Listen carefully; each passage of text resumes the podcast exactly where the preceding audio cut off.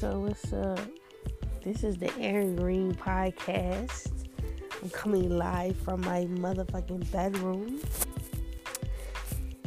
And yeah, let's just talk. Let's just get it started. I'm so excited. I've never done a podcast or nothing. I'm usually just living a boring fucking life. But yeah, so let's bio on me. Went to school, military brat. Went to college, graduated. Didn't live in the right area for my degree.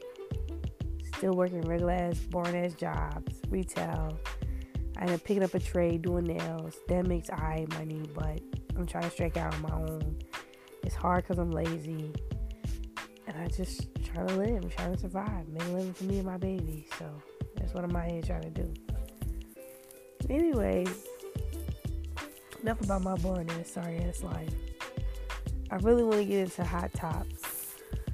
Um, one of my favorite shows is Love and Hip Hop, New York. And this season, side, personally, I don't care about Safaree and Erica Mena story at all. I literally fast forward through their anything because I just don't care. I feel like the storyline is not genuine. Who really cares that they're getting married? It's like you're they're both groupies. They're just doing everything for clout. Who cares? The real juiciness is Chrissy. Chrissy to me is like that girl in high school that's like a bully. And she was really click tight with with someone and then she just like fell out with everybody because she's really just too mean to get along with. And I don't know to deal with Jim Jones and her, but he obviously doesn't care about her and just is with her just to be with her because he hasn't married her yet and they've been together for like ever.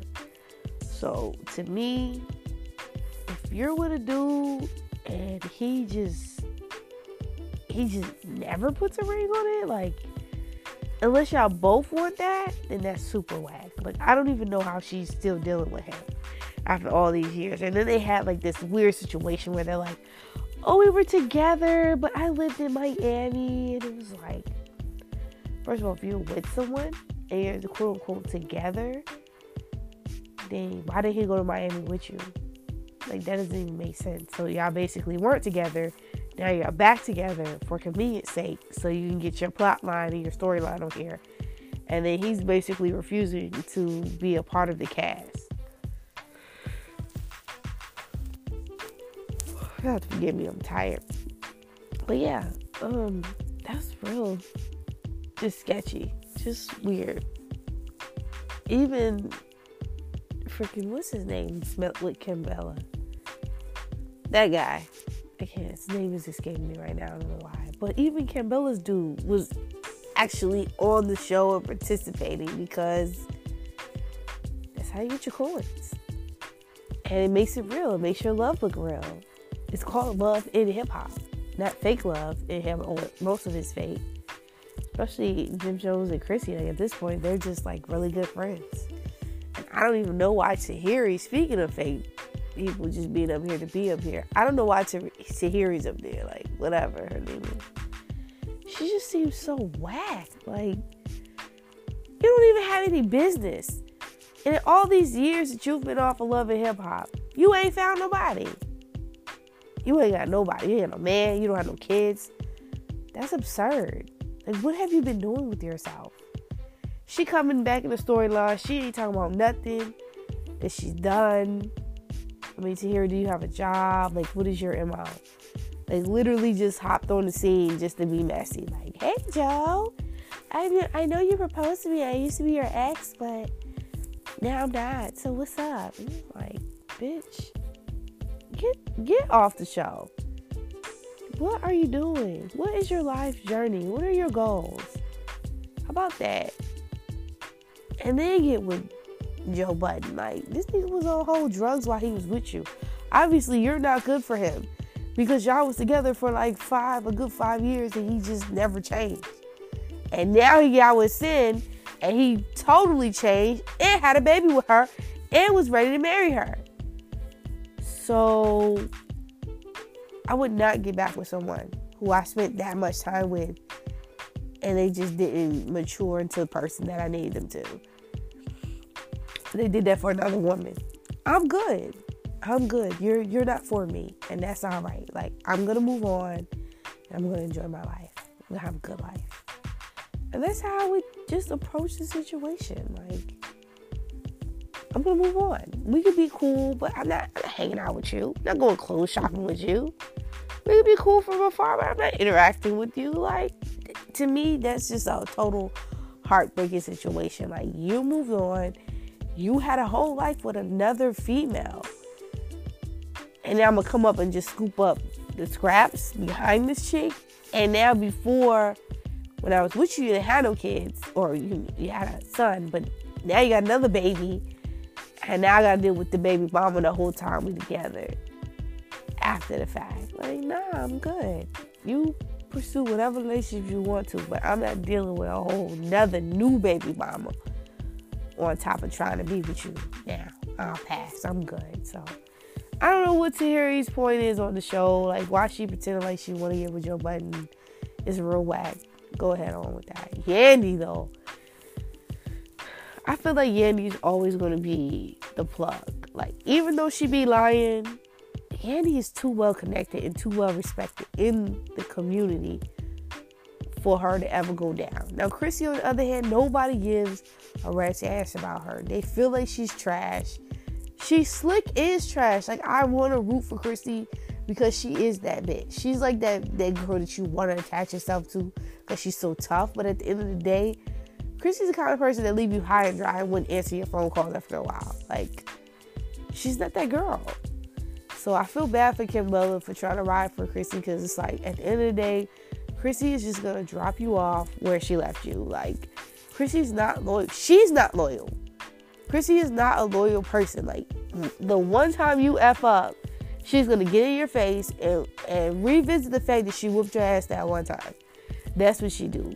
When Love and Hip Hop want to do something, they need to call Somaya Reece up and, and, ask her to come back on the show and see what she's up to now.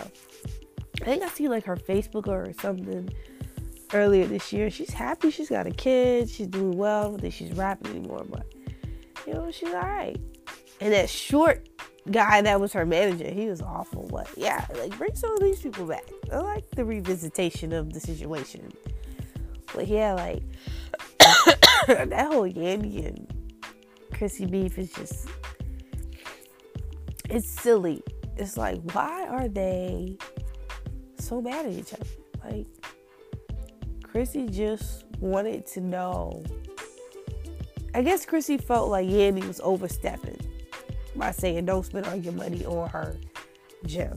That was kind of a slick rule. It's like, how you gonna tell me how to my money? I'm making it. Like, it's what it is.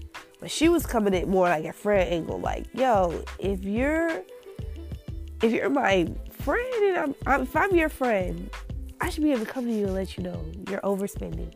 You need enough money to pay for your house. Like, watch your finances. But really as their manager, your only job is to get them gigs. I mean, if every manager did that, then they would they wouldn't have to get new clients and stuff. But you can't control them. Like look at Johnny Depp. I don't know how many managers he's been through, but like he had a whole situation where a whole accounting firm came for him because he was behind. And at the end of the day, I'm sure his manager probably told him, maybe you should buy that. And Johnny said, F you, I'm about to buy it anyway. Like, I don't care. I got coins. But then they dried up.